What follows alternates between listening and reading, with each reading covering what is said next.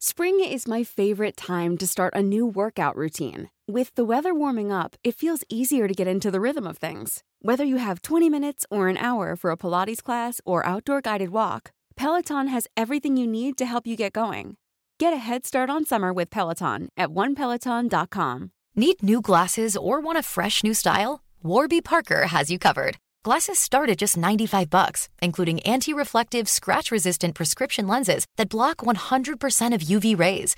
Every frame's designed in-house with a huge selection of styles for every face shape. And with Warby Parker's free home try-on program, you can order 5 pairs to try at home for free. Shipping is free both ways too. Go to warbyparker.com slash covered to try 5 pairs of frames at home for free. warbyparker.com slash covered. Hey, it's Paige DeSorbo from Giggly Squad. High quality fashion without the price tag. Say hello to Quince.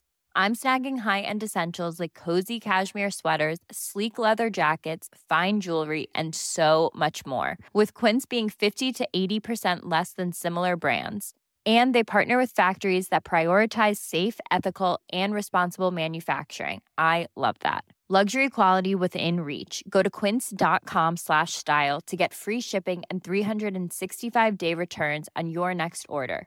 Quince.com slash style.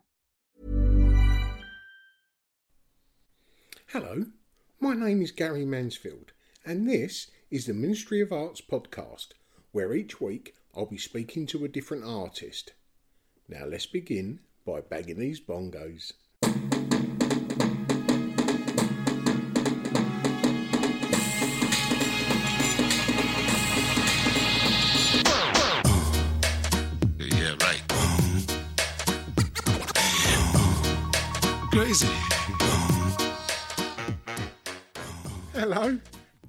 Over four years into the podcast, and I still smile every time I hear that tune.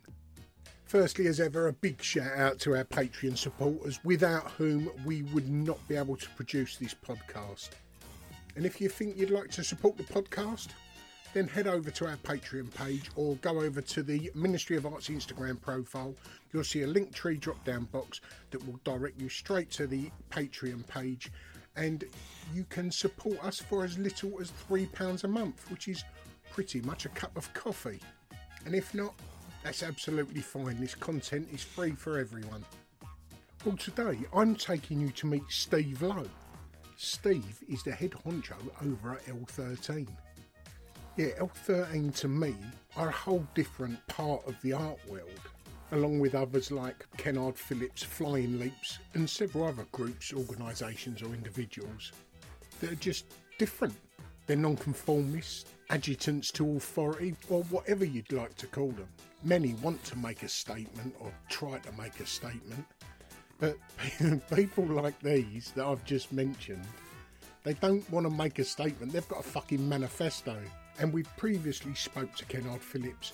We're about to speak to L13 and Aid from Flying Leaps. Agreed to come on some time ago and I've just got to pin him down. But anyway, back to Steve Lowe and L13. I don't think anyone can describe L13 as good as L13 does itself. It's a private ladies and gentlemen's club for art, leisure, and the disruptive betterment of culture. They state that they are not a gallery, a publisher, nor do they represent artists, and they are most definitely not an art collective. The key artists currently active with L13 are Harry Adams, Jimmy Cauty, Billy Childish, and Jamie Reid, all of whom I'm sure the authorities would describe as a disruptive pain in the arse. and rightly so. Well, just a short while ago, I was invited down to the L13 bunker and I had a pile of questions to ask Steve. So we sat down over a cup of tea, press record, and I asked away. And because this episode turned out to be just under an hour and a half, I've decided to cut it into two and divide them over a couple of days. Although, if you're a Patreon supporter, shoot over to our Patreon page, that'll be sitting there waiting for you. So please, come and join me down in the L13 bunker speaking to Steve Lowe. you know, until sometimes to the early hours of the morning. Yeah. Um, and I'll, I work with Adam, you know, so I collect work in collaboration with Adam. So, you know, so all these are our paintings. We, th- that used to, I mean, it used to be much more toxic down here. You What, the environment? Yeah, yeah, exactly, yeah, in every single way. But yeah, but you know, because we were doing oil paintings and also using uh, uh, beeswax and caustic. So you know, it's. Uh, that, you know, So you knew you knew where you were when you yeah, walked through yeah. the door. Well, we keep on talking about getting back to painting. And hopefully, we'll we'll make it this year. So it's, uh... Well, I mean, the, the first that we are actually launching something on Tuesday. We'll probably make an announcement tomorrow, giving the details. But it's, a, it's an exhibition. Me and Adam have we when we started out. Uh, well, actually, I met Adam at art college. And it was we went to the Byam Shaw School of Art, which is now part of Central St Martin's. Yeah. Back then, it was an independent, and uh, we actually st- we started working together because he wanted to start a band, and he was involved in the student union, and uh, and we started this band together, and we scared everybody off because you know we we just into making noise, and uh, we started doing these performances. Uh, well, working this we described it as Einstürzende Neubauten without the tunes.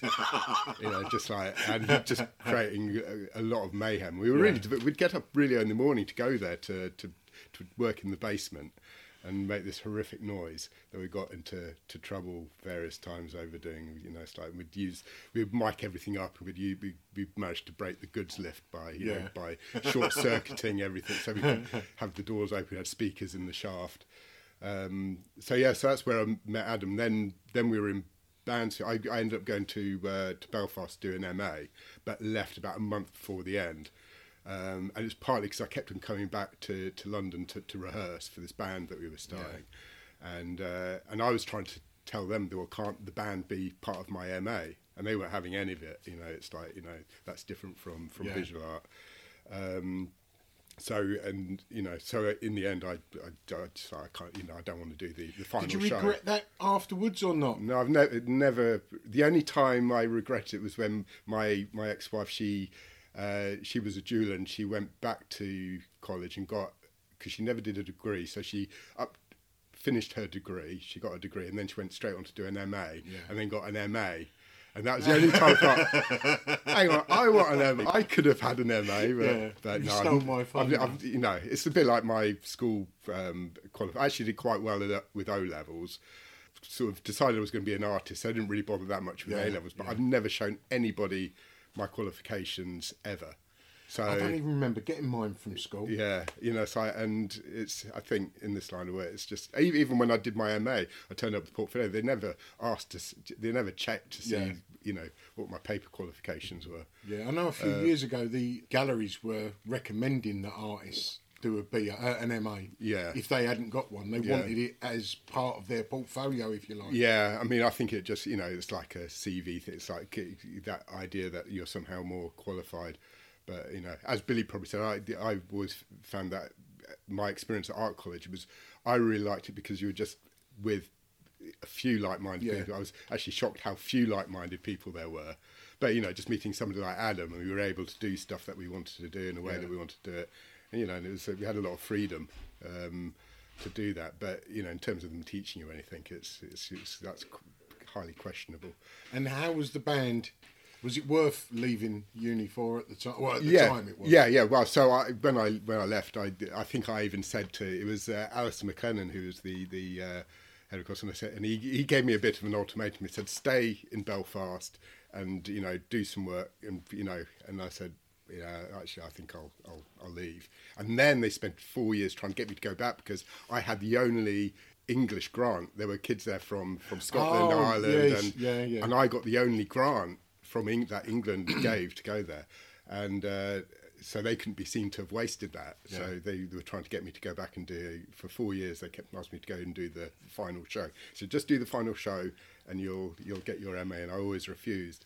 And the reason I refused was because I didn't want to end up being an art tutor, and I knew that if I got that qualification. I'd Oh, be able wow, to go and get a job as an art tutor, which would be re- really well paid in Yeah. comparison to anything else I could get. And the idea of being an art tutor pulled me so much. I would rather, I would rather starve. Not take starve, the chance, not yeah. take the chance, be tempted. So, Superb. um, and I did say, and I said to, to Alice MacLennan, so you know, I'm, I'm leaving because I, I, I, I hate art and I hate all artists. So I really don't, you know, I don't want anything to do with it anymore. Yeah. Which is really weird because since since I was probably about fourteen, all I'd wanted to do was be an artist. Yeah. But at the time, I think I was just more into music. With with music, you can get on stage, and even if you're playing to, to twenty people, two people, they're so much more engaged with Yeah. what you're doing. We did our mid mid year mid term show at, uh, at in Belfast, and you know, so we all you know, you know, presented our work, and we did an exhibition, and you know, about half a dozen people turned up, and and they, you know, nobody's real, nobody Yeah, cares, yeah. and whereas you know, you go and play a gig, and people are engaged, Yeah. And you know, Well, I thought this was much more.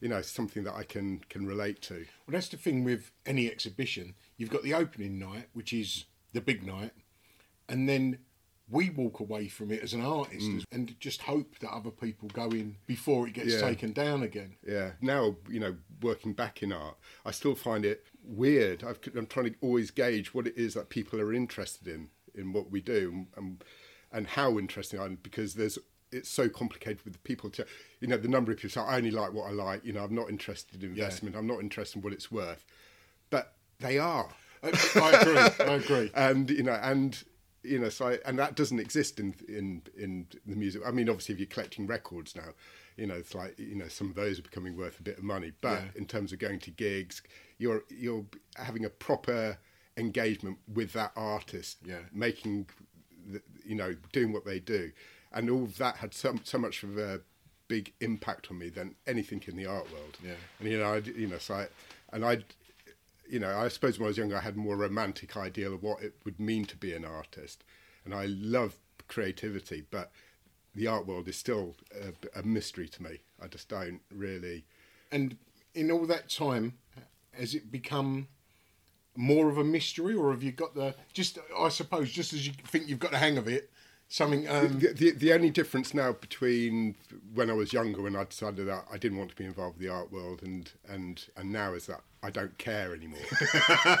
You know, that's, that, is that an age thing now? I think it is. uh, Yeah. You know, when you're young and you want to change the world, or you want to do something which you know is going to, you know, have impact. Yeah. You know, it, it it wasn't the medium for me, and I'm still very suspicious of why people are interested. In art. It still seems to me that anybody actually involved in it has a, uh, a vested interest. So if you go to private view, you'll find a lot of other artists there. I mean, it'd be like going to a gig and it all being musicians. Yeah, yeah. You know, it doesn't happen. You know, it's uh, uh, or art dealers or people trying to get in Yeah. on something, particularly if it's successful. You know, if it's un, if it's unsuccessful, it's Why is it you go to a private view? I try not to. Oh, there you go. Yeah, so I, you know, and I, the only ones I will go to tend to be when they are a friend or, or Yeah. somebody I know or or one of Billy's. You know, so and I like the way that, that you put Billy in a separate category from friends or someone you know. well, yeah, yeah. But if, if, if I wasn't if wasn't working with Billy, then uh, and he was my mate, then Yeah. yeah. Well, actually, I might not. You know, be uh, yeah. Actually, I'll probably go to his opening if he asked me. But it is, yeah. I but I don't. You know, I never. You know, I'm, I'm a little bit shy and socially awkward anyway. So the idea, I was never into networking. Yeah. Um, and couldn't do I that. find that difficult. Yeah. Although everyone is, presumes I find it easy because I sort of work my way in everywhere by just asking because Yeah. most of the time people don't like to ask, but I'm okay with that. You know, Yeah, so yeah. it's, it seems to work okay.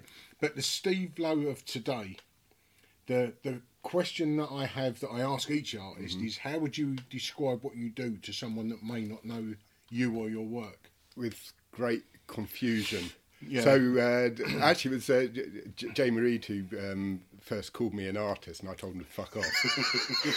when was that? that would have been about 2004. Got you. Um, and uh, and I remember being in a cab once and them saying, uh, you know, what is it you do? And I said, I'm an artist, and I felt like such a twat. you know, and so I, people ask me now, I tend to say I'm a, a, a mostly a publisher, but I also make art and I work with other artists. Yeah. and uh, and then if they say, "What do you mean?" say, "Well, I run a place called the L13 Light Industrial Workshop and private ladies, gentlemen's club for art, leisure, and the disruptive betterment of culture." And through that, we publish books, we publish prints, we organise exhibitions, uh, we do some fairly major projects. You know, we've toured, you know, kind of Jimmy Cauty's uh, containers around the world. yeah. Um, and but mostly, I like working with with creative people, and I like making things. So really, that's what I do. I work with creative people and I make things. And uh, have you always wanted a very tight group of creative people? Because you, you you only work with them three mainly. Yeah, yeah. So when I first started, uh, and accidentally ended up with a gallery, which I didn't want to be a gallery, and and what it was, I was I was um, dealing in rare books. while- I was in a band making no money, so I started off working in the second-hand bookshop, ended up dealing in rare books, and then ended up with a shop just near Euston.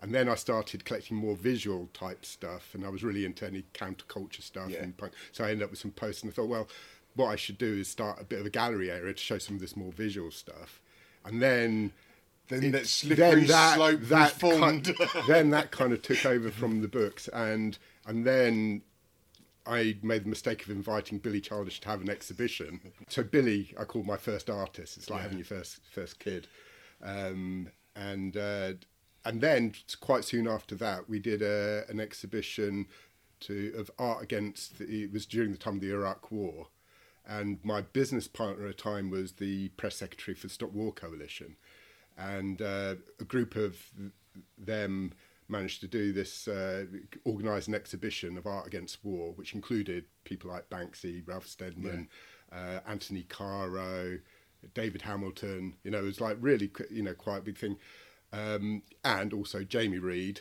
and Jimmy Cauty Yeah. um, they gave work to sh- showing the, and that's how I met them. Um, and it's also how we started doing the printing stuff because I made a box set for that to raise money for the Stop the War Coalition, um, which now is very collectible because it's got a Banksy in it. Um, and uh, th- that took up several months of my life because all I had at the time was a, a desktop uh, printer. And I did an inkjet printer, and it was this little box with 30 prints in each box and 100 boxes. That's 3,000 Wow. prints. And I was printing onto paper that you're not supposed to put through a print, you know, cardboard and, and you know, so each each one had to be individually fed through. So for every night was there late kind Brilliant. of put, putting these things through. And that and our share of that um, fundraiser thing gave us enough money to buy a large format inkjet printer, Yeah. which and then I uh, asked Jamie if he'd like to do an exhibition, do some prints, and likewise with Jimmy. Jimmy had just been banned from doing the Queen stamps.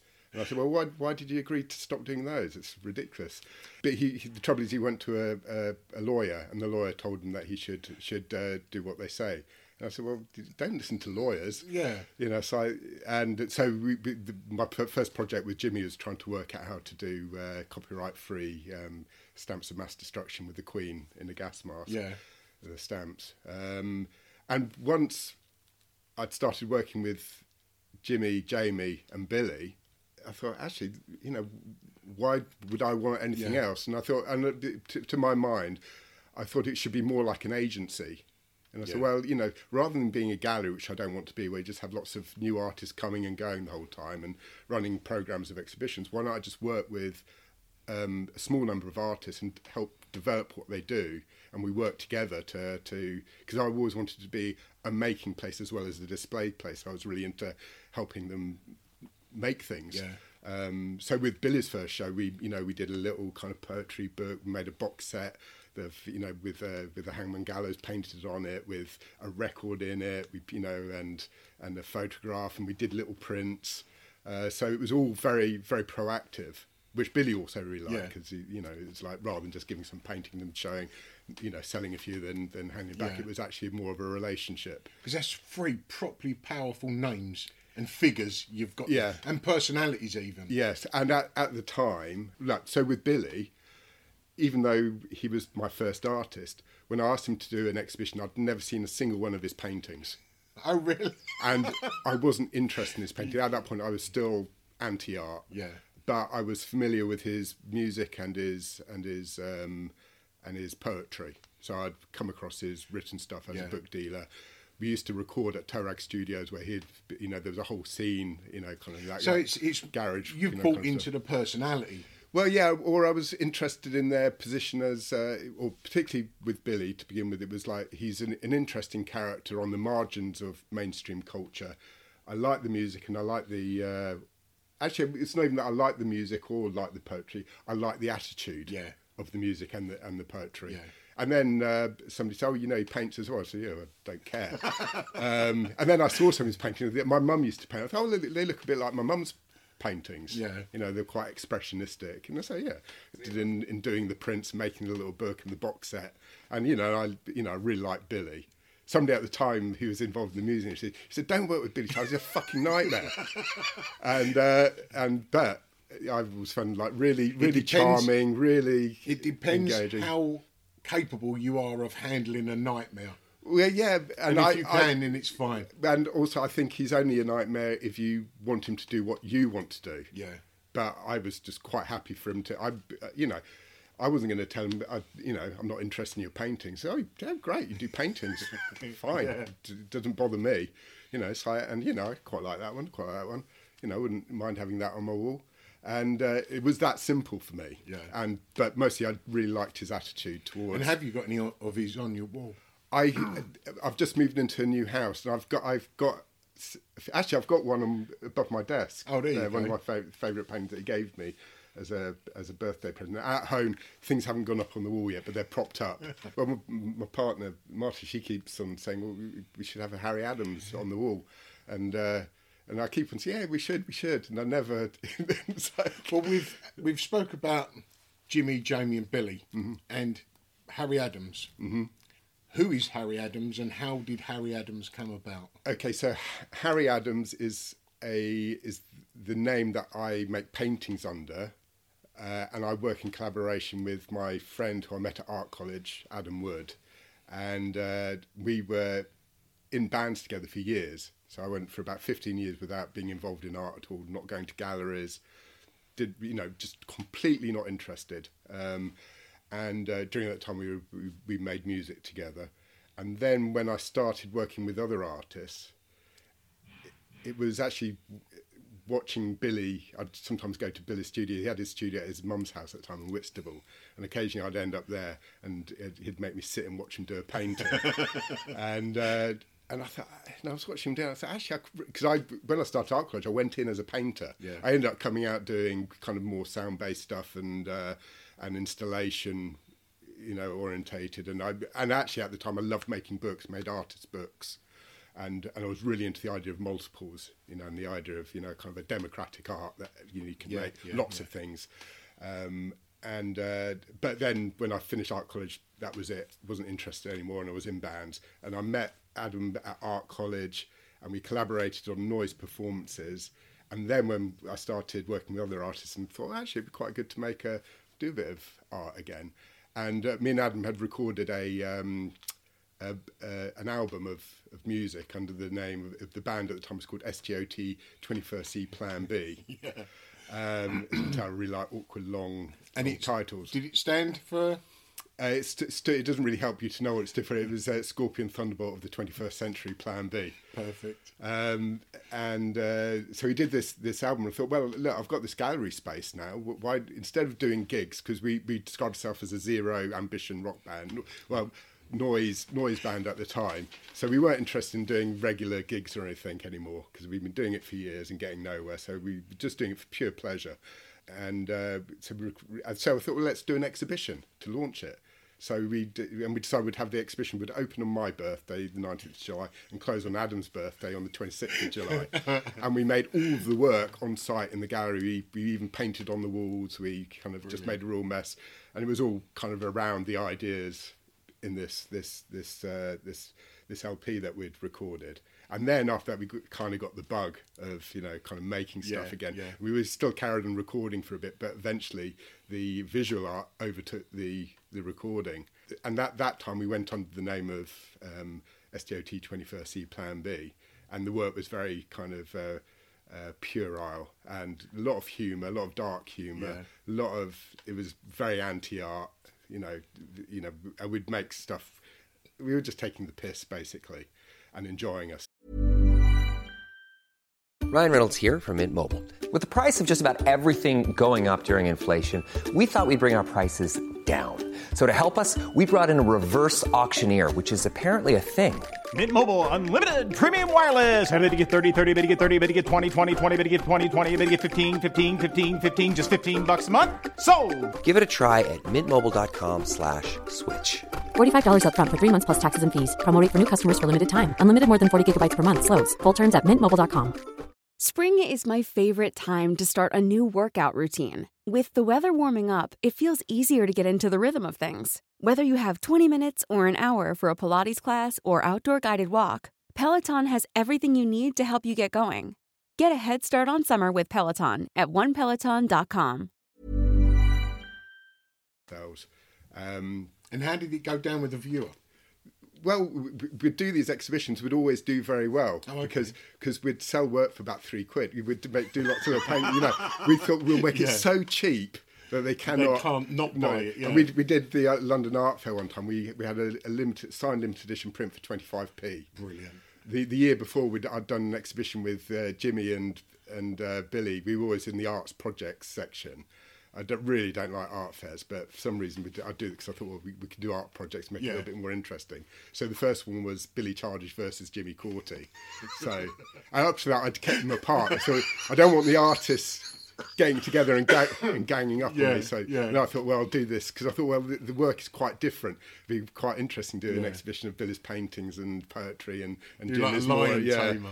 And uh, and for that we did. Uh, Jimmy was making uh, postage stamps at the time, so we did a stamp and and we got on the BBC News because it was the cheapest art in the art fair, and it was fifty p for a for a postage stamp. so so the following thought we can do now? better than that. We can do it twenty five p for a signed limited edition print Brilliant. um, which actually relates to because me and Adam have re- reformed as STOT 21st E Plan Yeah. B, uh, which is the thing we're launching on Tuesday. We're doing an exhibition, which is going to be it's going to be at the Black Cube Gallery, which is on Fish Island, which is where we used to record our stuff. There's a recording studio there, and and Adam took loads of photos of the area before. It, Fish Island is just by Hackney Wick, and it's where they, they all got redeveloped in the build up to the Oli- Olympics. But Adam would go there at the early hours and on on on grey days and take grim photos when it was just all fly tips and total total mess. Yeah. Um, and then we made in about 2007 a series of artworks um, uh, that showed this kind of scene of apocalyptic scenes and Yeah. and it was quite inspired by these real real life apocalyptic scenes on Fish Island um, and uh, and we've just revisited that recently and, and Adam spent well, Adam did most of the work, so I was really busy, but doing these really amazing looking artworks. And now we're, we're, we're constructing a, we've, we're going to present it online because the, the gallery is called the Black Cube and it's, it's on Fish Island. And the, uh, the gallery spaces are built into the uh, subterranean storage tanks of an old uh, petrol, p- petrol processing plant. Um, and the, the land is so toxic that the, the the authorities would only allow it to be used for showing art. So it's our sort of invented gallery Yeah. that we're you know saying people can't go there because it's still you know it's to, for health and safety reasons, and also it's very difficult to find. Yeah. So, but if people check our website on after Tuesday, there'll, there'll probably be a link to the new stock21.com site where the exhibition will be presented and people can learn about the Black Cube. I love storytelling and I love the idea of um, the idea that art can be something which is fantastical. Yeah. And when I was at art college, there was always this talk about it's that somehow has to be everything has to be about the truth, and uh, and it was it always seemed be quite po faced and people dealing with issues and you know kind of trying to you know be very serious about the work. And at the time, I was really into an author called um, Harry Harry Crews, and he he wrote a, a uh, biography called A Childhood, and and in it he recounts his tale for uh, he, if him getting his first pu- story published in some magazine. He got sent a check, and he was so proud. He went to his mum. He's from the deep south in Yeah, uh, yeah. in America, from a very poor white trash family, and he goes to his mum. I'm not going to try to do the accent. And he said, "Mum, I've got, I've been, I've got." Been paid for one of my stories. So what? They're paying you money for those lies? he said, "They're not lies. They're stories. They're lies." Oh. And and I kind of quite like that. And, Yeah. But in in the art world, it seemed that you weren't allowed to have that that relationship with fiction. Yeah. So a lot of what we do, and even with coming up with, and we- we'll get back to Harry Adams, coming up with the name Harry Adams, is I thought it was a bit more like being in a band. So when you start a band, uh, the first thing you do is, well, what we called? Yeah, yeah. So when me and Adam decided that we'd stop being SGOT 21st E Plan B and would try and grow up, I said, look, Adam, we've got to do some, you know, I've been watching Billy painting, so I'd really like to do some proper serious painting. And if we do that, we can't be called SGOT 21st E Plan B because we've got this legacy of being idiots.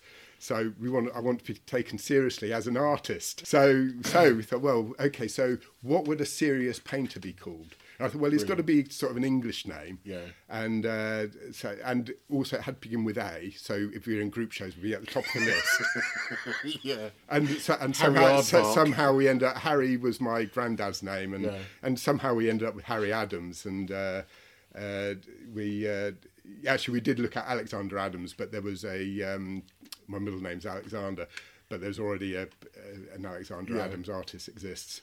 So uh, I, I hope that's not his real name. I hope he had the same. probably probably completely yeah, made up. Xavier something. So, so yeah, so we decided we'll, we'll be a collaboration, but we'll work under one name. And when we paint, you know, what we make will be Harry Adams paintings. And you know, and the collaboration would work. People would say, well, what do you? How do you work together? And so, well, you know, so we've worked together for so long, and our our egos seem really compatible, working. And sometimes we'd both work on the same piece. Sometimes, most often, we'd work on separate pieces. But because of the dialogue and some, I'd copy what Adam was doing, Adam would copy what I was doing. If he, if we like what you know, so there'd be this relationship in, in making the work. Just like a duo in music, yeah. Exactly. So it's a bit like Lennon McCartney. You know, you don't. You know, it's like if it, but it's still a Beatles song, yeah. whether it's written by uh, Lennon or McCartney. Yeah. You get it to the band, you record it, it goes out on the on the LP as a Beatles record, and that was so. We'd, if we decided it was a Harry Adams, it was a Harry Adams, and the identity can Yeah. change. You know, the, the you know what the, the band makes can change over Yeah. time. And and when we were in a band, we started off as called Buxom, and then we had a number of lineup changes. It was always uh, the core three members, but then we became the Impossible because we cha- sort of had changed direction a Yeah. bit, and we thought well, we need to reflect, you know, what what the new, the nature of the music is, Yeah. how the music's changing. So I get you know that that goes on, but within the art world, it's so so. Um, so linked to this romantic ideal of the lone artist in the garret struggling away Yeah. that people really struggle with the idea that it could be a collaborative process. This, and it's to do with this idea of the, the lone genius. And I've always been anti-genius. I don't believe in genius. I believe in I believe in work. You know, I believe in, yeah. in working through things, and you know, and and you know, I, I believe people have aptitude. Yeah, I was going to say some people just find it easier to Yeah, to do something and get listened to more than Yes, others yeah, might. yeah, and also within music. Back when I first got really interested in music, when I was a, a young teen, there was a band called uh, Scraping Foetus Off the Wheel, which I was the only person in my school who liked. That it was And what were they? New romantic? yeah, it, it was, he actually sort of did come out of that. It was around that period, Yeah. but it was uh, obviously a lot darker, as you can gather Yeah, from the name, course. really dark. And he had this thing. He he was it was a lone guy. His real name was Jim Th- Thirlwell. And at the time, you could only find about this stuff by reading the music press and listening to John Peel, um, and then buying the record. And I really, really like. And but he would talk about, you know, he, he put the mu- the art or the music before him as a personality. Yeah. Which so he would work under various pseudonyms. So scraping fetus fool, fetus art terrorism, and various other fetus monikers. But you never saw photos of him. He he said the, the studio was his instrument, and he had he just worked alone and Yeah. played all the instruments and used the studio to create these amazing pieces. And I really like that. I really like the idea. Of, I really like the idea of not being visible as the artist that Yeah. the that somehow and it's partly I used to be really really shy, and I think it partly comes to that. I don't want people looking at me. And Adam's very this, this like we used to have band photos, and, and Adam would always be at the back in the shadows, and on stage he'd find the darkest corner Yeah. to, to hide in. Like at the moment, I mentioned that you're in the bunker and he's in the bunker at the back. of Mm. Yeah, the he's hidden in the room at the back. Yeah, Three bunkers So we all, have, you know, you, you, I think you always tend to work towards what your nature is. Yeah. So I learned to be loud and funny, or Mm. to crack jokes, to make people laugh. Whether I'm funny or not is a different thing. But trying to do that, trying to be a, a false personality. Yeah, yeah, know. because there's nothing worse than being a shy person who finds it difficult to engage um, with other people, but really wanting the attention. Yeah. and you know, so, like, and I obviously always really wanted the attention. So even when we we're a band, I was not until STOT 21st C Plan B did I become the front, front person. Then that was very hidden. And I did the singing. I wrote the words and did the singing f- for that. Um, although I always describe it as being a band with two lead guitars and drums. um, and uh, but for the other bands, we had a, a f- uh, this this kind of Yeah. this uh, crazy girl called uh, Melanie, who was our singer. And people would say it's it's her band, and we, we were we were going out, we were an item, so it was it was our our band. But I always felt that I was in charge. Yeah. I, w- I wanted to be one. I was the one in the driving seat, organising everything, trying to get everything together, and and uh, but she was the uh, the personality. Yeah. She was the front person, and likewise working with Billy and Jimmy and Billy. You know, it's like the, you can't work with with Billy unless you allow him to be the front person. Yeah. You know, and I'm quite happy for for him to be the the out, outward projection of L13 and and he's Alpha. he's pretty much um, like bulletproof. You know, no matter what gets thrown at him, it does just deflect away. Doesn't Yes, it? yeah, yeah, exactly. I mean, doesn't he- he's, he's just very self assured and in what he's doing and how he wants to do it, Yeah. and uh, is is immovable on that that uh, See, Elf- singular path. L13 has got a mythical quality about it. I was always intrigued with it for, you know, if I see little bits that L13 are doing, in the back of my mind, I just go, that's fucking genius. That's fucking genius. When when, uh, when me and Adam first started do, doing visual art as, uh, and actually we're still recording at the time as STOT 21st C Plan B, there was an article in Bazaar magazine about us. It must have been at the time of an exhibition and a record that we'd made. And the guy writing it, whose name I can't forget, remember right now, he said, you know, the, you know, it's like their their their output swings wildly between. Uh, Genius and unmitigated crap. And we- but that's fine. Yeah, and, and we, we, we our, our response to that was like, well, you know, it's like genius unmitigated crap. We don't know which is which. Yeah. You know, we, we maybe the unmitigated crap Yeah. is the genius bit. I don't know. So, uh, and uh, and I've always had that relationship where it's not to be judgmental about ours or anybody else's work. Yeah. You do find with the genre of not giving a fuck, there's so many people who work really hard to try and make it look like they don't give a fuck. Mm. And there is a lot of people who just don't give a fuck, and them Yeah. ones really shine out. Yeah, and and going back to Billy, and that's what he, the the most singular thing about him that stands him apart from nearly any other artist I know is that he has a an ability to walk away from what he's done. So he loves to make a painting, and he loves making the painting, but very very rarely goes back to it. So he'll do a painting in a day, but he'll very rarely go back and say, "What if I change that? It'd be so much better if I did." change that or I'm not that happy with that bit. He doesn't care. Yeah. Uh, he said, "I've done my bit. It's it exists. I'm more interested in doing another one." And I, and I've never met another artist who can do beautiful. do that so uh, successfully. And mean it. I mean it. Yeah. Yeah. And uh, there's many, many a, an artist may do that Yeah. just to make a statement, Yeah. whereas that's just him, yeah. isn't it? And you know, and I you know, and I always try. I mean, with, with Adam, when we were doing more painting, Adam is complete opposite, and, and I say, Adam, that's done. Leave it. And then the next second, say, what have you done? He said, oh, I couldn't leave it. I couldn't leave it. Why is it orange? and then, of course, you'd take photos in it, and you'd look back at how it was before you painted. And I've done it myself. You know, so I can't leave it like that. Yeah. Then you, you paint over it, or you do something different. And then you find the photo of where I say, why did I change it? It was brilliant before. this is exactly the conversation I had yesterday with someone and as well. Yeah, artists should just learn to let it go. You know, Yeah. to- you know, just just stop worrying about it. As long as it's in the studio, it's at risk. Yeah. and uh, you know, and we will. Yeah, we, if it's in arm's reach. Yeah, and you know, some, my daughter's she wants some of the paintings that we made. A few, we did all these sort of religious scenes, and she's really into all that imagery at the moment.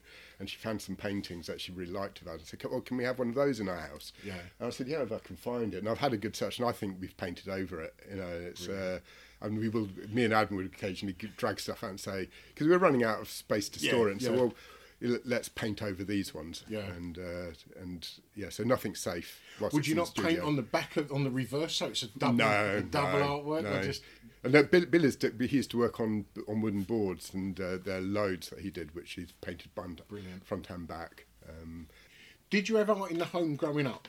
yeah, my parents were um, both from working class backgrounds, uh, but And where was this? so my well actually both were born in Manchester.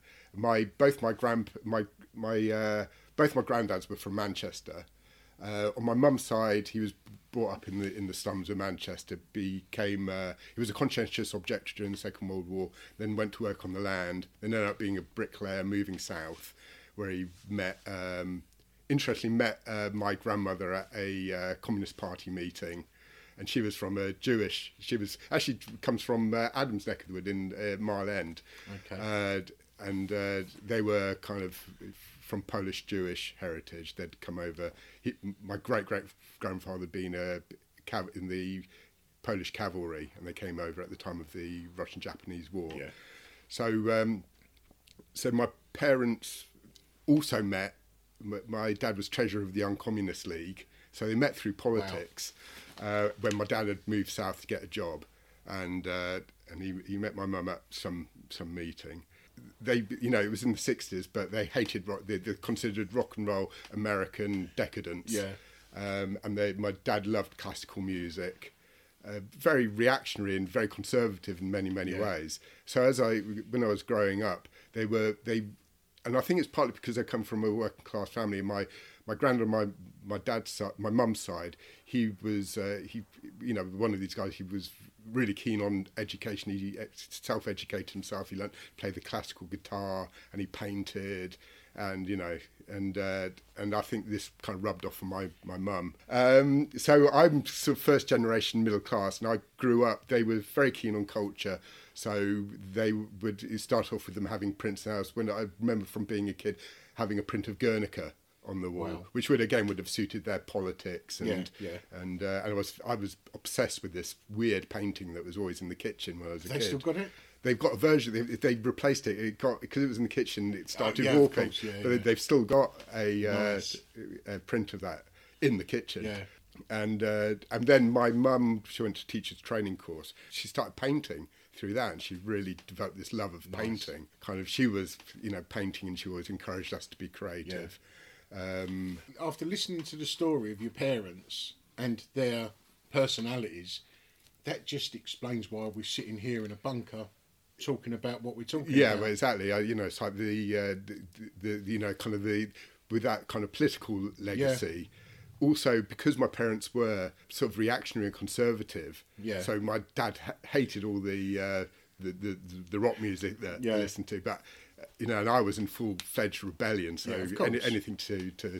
displease my my dad was a bonus as far as I was concerned. Yeah, well, e- either the same or the opposite Yeah. is a reaction to yeah, yeah. to, Um, to your childhood. And yeah, so I was born, and but they they did have this kind of very strong moral, political, ethical stance on life, which I I kind of, and I really really respected my my my granddad, my mum's side, particularly with the the uh, the pacifism and the fact Yeah. that he was, and he, he wouldn't even play uh, games. He hated competitive Oh, games. okay. 'cause He said it's just it's just ritualised warfare. He'd, and he was he was half deaf. He had a, an accident with a tractor when he was working on the land, and uh, and so he'd just sit off by himself in the corner and listen to the radio.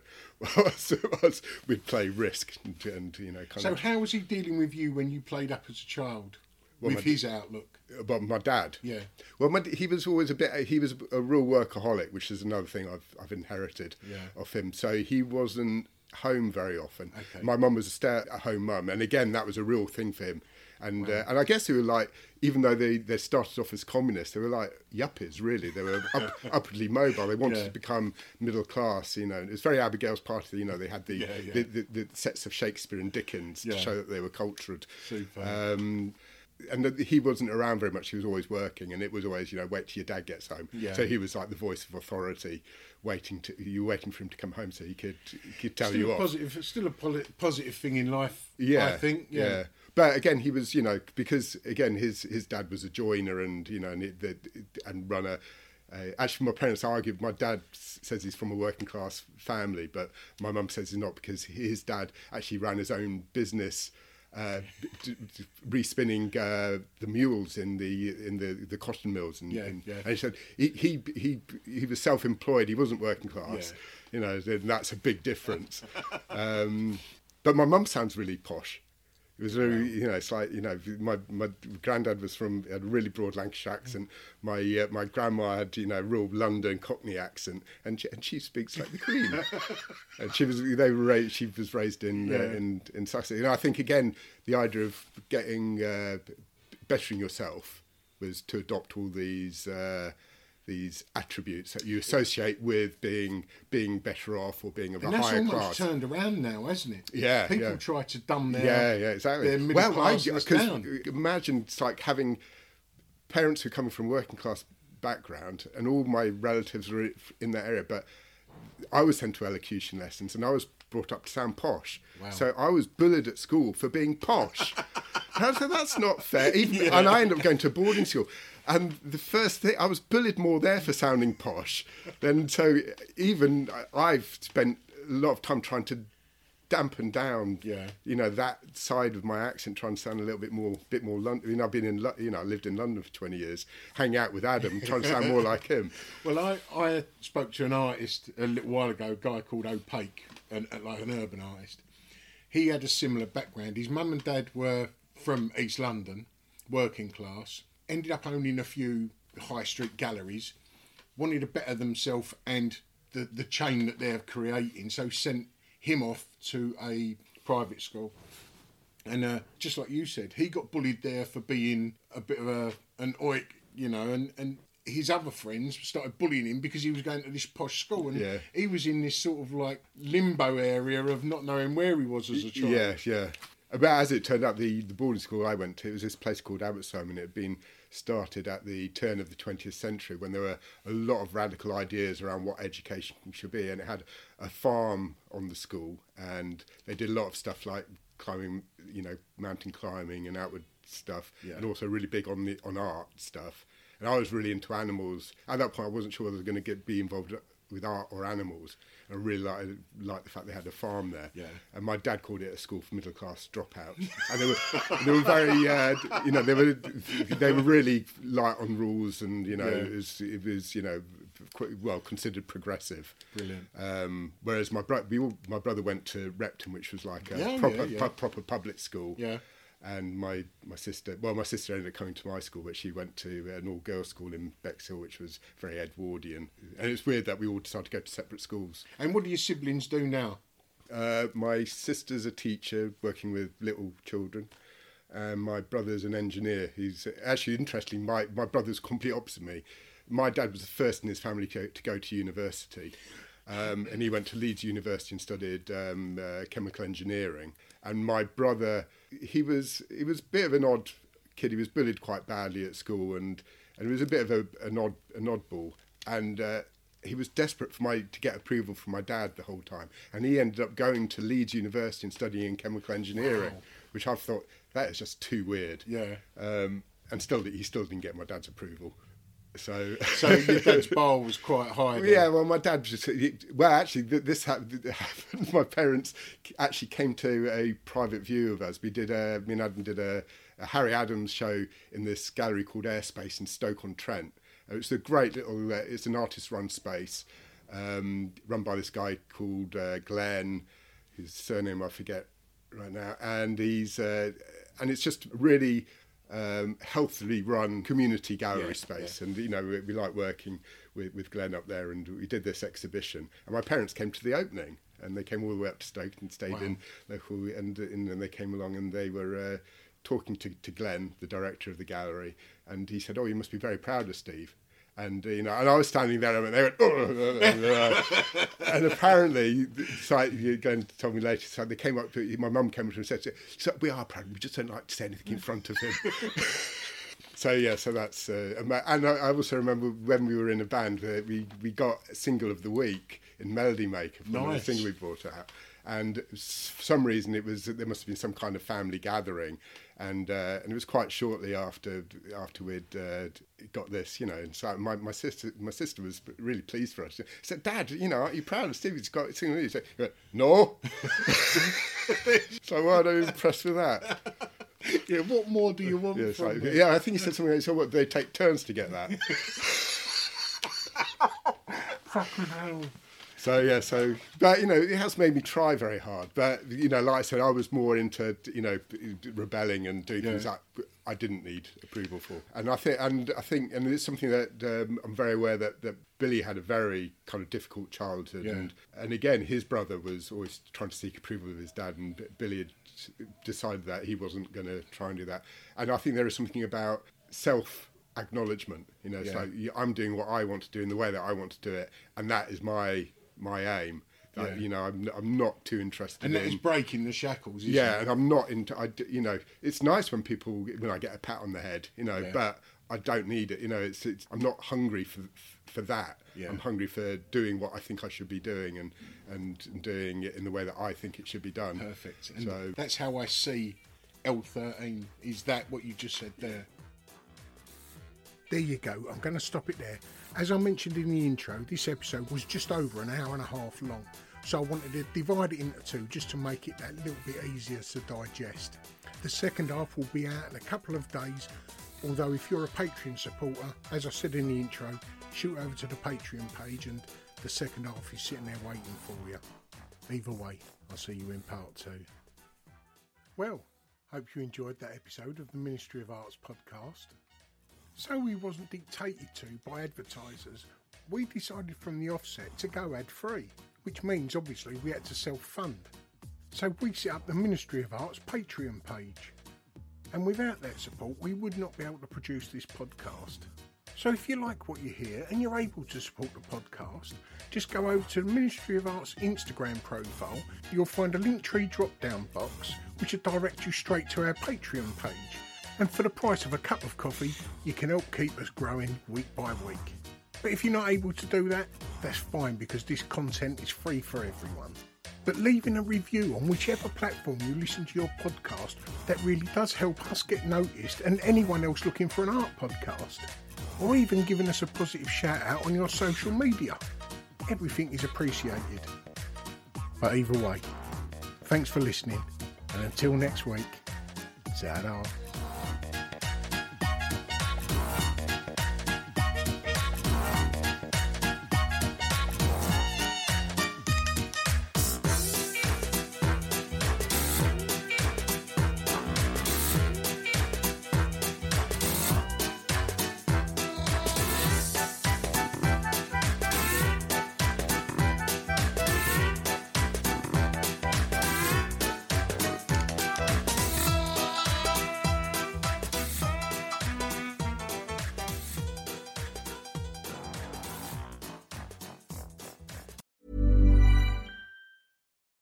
glasses or want a fresh new style? Warby Parker has you covered. Glasses start at just 95 bucks, including anti-reflective, scratch-resistant prescription lenses that block 100% of UV rays. Every frame's designed in-house with a huge selection of styles for every face shape. And with Warby Parker's free home try-on program, you can order 5 pairs to try at home for free. Shipping is free both ways too. Go to warbyparker.com/covered to try 5 pairs of frames at home for free. warbyparker.com slash covered. Hey, it's Paige DeSorbo from Giggly Squad. High quality fashion without the price tag. Say hello to Quince. I'm snagging high-end essentials like cozy cashmere sweaters, sleek leather jackets, fine jewelry, and so much more. With Quince being 50 to 80% less than similar brands. And they partner with factories that prioritize safe, ethical, and responsible manufacturing. I love that. Luxury quality within reach. Go to quince.com slash style to get free shipping and 365 day returns on your next order. Quince.com slash style. ACAST powers the world's best podcasts. Here's a show that we recommend. Kayla Cetus. Kayla Itsines. I'm Kayla Itsines, and I have been training a global community of women since 2009. I've created a brand new podcast, Sweat Daily, to help you level up your life and reach your health and well-being goals. From fitness tips to food that fuels you, meditation to motivation, we've got you covered. Sweat Daily, the happiest, healthiest, and most confident version of you awaits. Available on Apple Podcasts and wherever you get your podcasts. ACAST helps creators launch, grow, and monetize their podcasts everywhere.